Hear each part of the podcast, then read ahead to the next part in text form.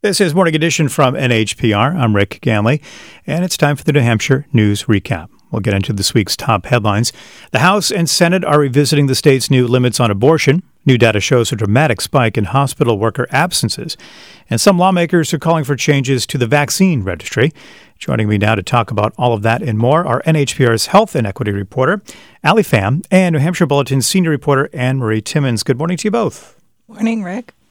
Good morning. Let's start with you, Marie. Uh, the House voted Tuesday to make some changes to the state's 24 week abortion ban. What will that change? Uh, what are the changes and what remains in the original legislation? The original bill um, does ban abortions after 24 weeks, except in the case of the mother's, a risk to mother's life, does not have rape um, ex- exemptions or for incest or for a baby that is not going to live after birth. So this bill HB 1609 would have added in those exceptions. It also was going to clarify when you have to have an ultrasound. Um, at what point in uh, if you're seeking an abortion there was confusion about whether that would be for all abortions or just for these in later in pregnancy so what was interesting about this bill it was a republican backed bill uh, not the not a Democratic backed bill, which is what we see for the other two that are up. And it it almost instantly failed. Uh, there was a lot of testimony on both sides, about three hours of testimony, and the committee, with very little discussion, said, "Let's take out all the exception parts, and we'll just use this bill to clarify that ultrasounds are only required." At later stages in pregnancy. And this bill had, you know, support of Governor Sununu. He had written to the committee. Um, and again, it, it was the bill from the Republicans. It, it hardly had a discussion. And I do think that's going to, that's a sign, I think, of where we're headed. I don't think we're going to see a big change in our abortion uh, ban this year. Yeah. So, what does that mean, Emory? What does this mean for Granite Staters who might be seeking an abortion before or after 24 weeks? Um, most women in New Hampshire do seek abortions before 24 weeks. It's rare to have an abortion after that period, according to the, the medical testimony we had. Most often, it's in cases where there's a very late uh, discovery that a baby is not viable once uh, it is born. And so, for those women, that is not an option. Here, we have heard that some women in that state have or would likely go out of state. So that's going to remain. Um, and I, I really don't think that's going to change. I think the bigger challenge for women seeking abortion is that the main providers who care for 80% of low income or underinsured women are, are, have been defunded. So those services are in jeopardy because of funding right now. Well, meanwhile, the Senate committee, as you as you said, is considering two other bills from from Democrats that would reverse the ban altogether. I mean, uh, are there any chances that that will go anywhere? What are the specifics of, of, of that particular argument? Well, I guess anything's possible, but I I'd be surprised one ban one would repeal the ban, the other would enshrine in the Constitution a right to access abortion given what we saw with the other bill we just discussed, it's hard to imagine either of those will go anywhere. And supporters of the ban will say, well, there's lots of support for abortion bans at 24 weeks. That's not untrue, but this ban has some exception, is lacking exceptions that are pretty severe um, compared to other states with later bans. And when New Hampshire has been polled on this, you see an increasing um, rejection or disapproval of this ban as people better understand that there are not exceptions for rape, incest, the mother's, um, you know, general health, not just life, or you know, baby that is not viable. Mm-hmm. This is Morning Edition from NHPR. We're recapping this week's news with NHPR's Alli Fam and New Hampshire Bulletin's Annmarie Timmins. By the way, you can let us, know, let us know if you have some questions about the proposed changes to the state's abortion law. For our reporters, you can email us at voices at nhpr.org.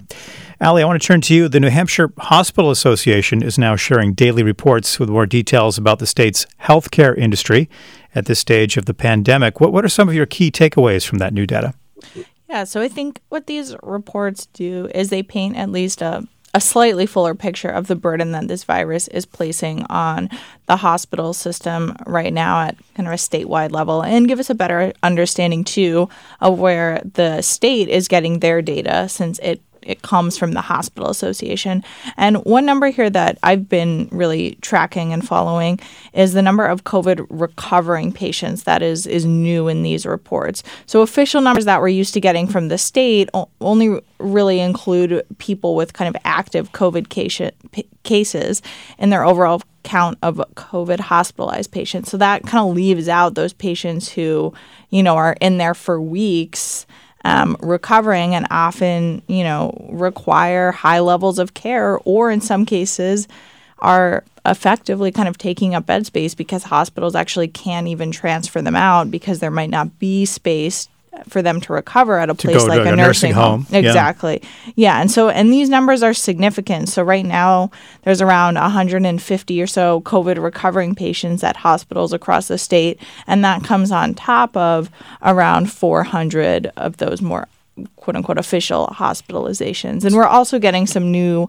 numbers on things like vaccination status, although that data is not perfect. Annmarie actually is going to get there in a little bit. Kind of comes down to our, our new vaccine registry, which, you know, isn't giving us uh, perfect count of yeah we're not sure of that data status. precisely although we are getting a somewhat better picture as you said now right yeah uh, healthcare facilities ali have been struggling with a shortage of workers we hear about this week after week and it seems to only be getting worse. According to the Hospital Association, nearly 1,000 hospital workers were absent because of COVID 19 last week. 1,000 people uh, in hospitals across the Granite State. How are hospitals coping with this?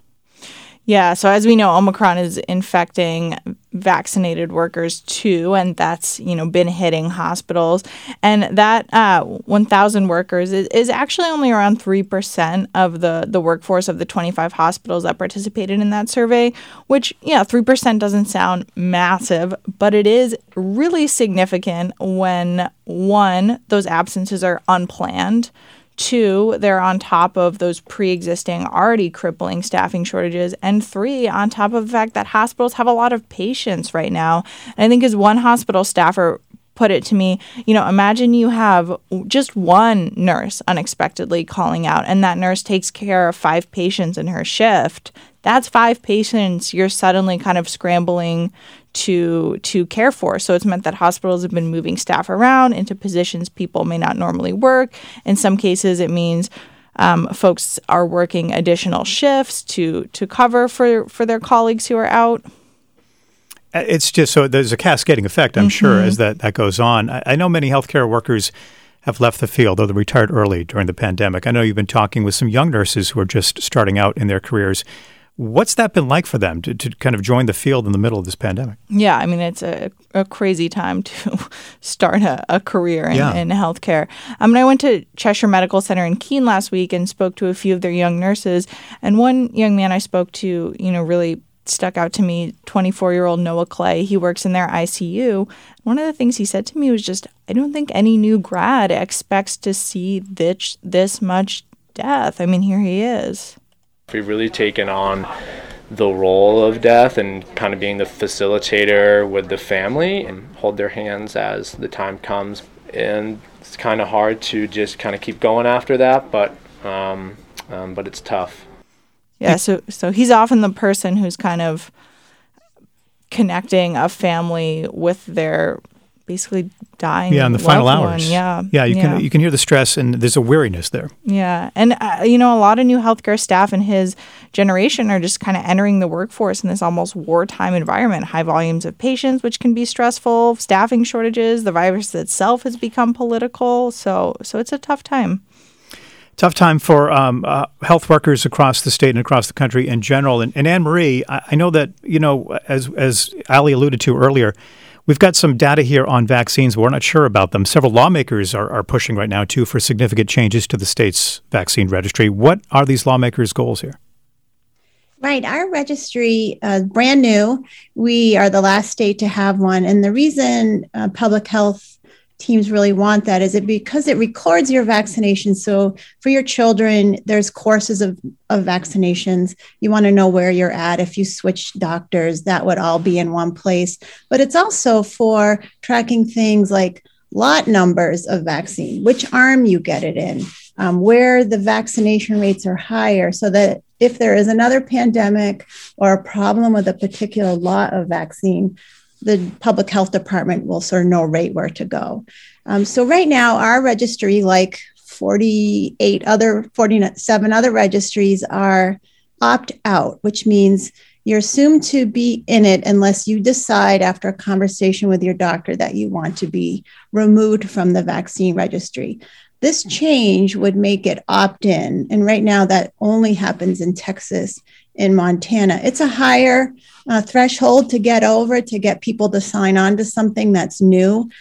And this registry is coming at maybe the worst time because vaccines at the moment are hitting just as the country is becoming angry at government, suspicious of them collecting information, not trusting their advice on science and health. And so there is this real resistance to having the government track anything on you. And I think there's some fear there that if they know who's not vaccinated, they will come to your door and vaccinate you, which is not true. Um, and what's interesting is the folks backing this effort to make it opt in cite a constitutional amendment that passed a few years ago that just puts in writing that there's an inherent right to privacy in this state. Um, what's interesting is the author of that, co author of that constitutional amendment, is Neal Kurk, a former lawmaker who, in the news business, we call him Mr. Privacy. I mean, there's not anyone that has fought for privacy of private information more than Neal Kurk. And he, when he was in the legislature, favored the opt out because he thought the balance there provided people concerned about privacy mm-hmm. an option not to be included, but also balance the need for public health. I will say that his enthusiasm has waned a bit. He feels like the state makes it too hard to opt out, but I thought that was an interesting contrast. Right. Yeah. The balance. Well, I, I, I, have to say we have to leave it at that. I do want to ask you before we go in just a, a few seconds here briefly. Marie, what else are you reporting on right now? What are you looking forward to next week?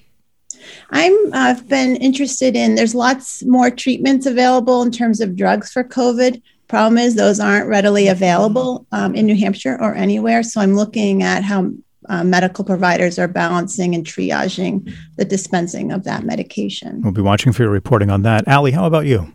Yeah, fortunately, taking a little bit of time off next week. Good for um, you.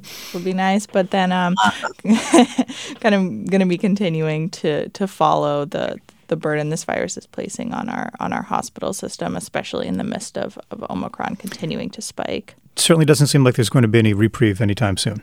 No, Alli will be waiting for you when you get back. yeah, it's unfortunately Absolutely. not going That's, anywhere in a yeah. week. There's always plenty to report, and of course, you'll hear more about it uh, next week on the Friday New Hampshire News Recap. I want to thank you both, Alli Fam, uh, NHPR's Health and Equity Reporter, also New Hampshire Bulletin's Annmarie Timmins. Thank you both so much. Great Thank to be you. with you. It is Morning Edition from NHPR. I'm Rick Ganley.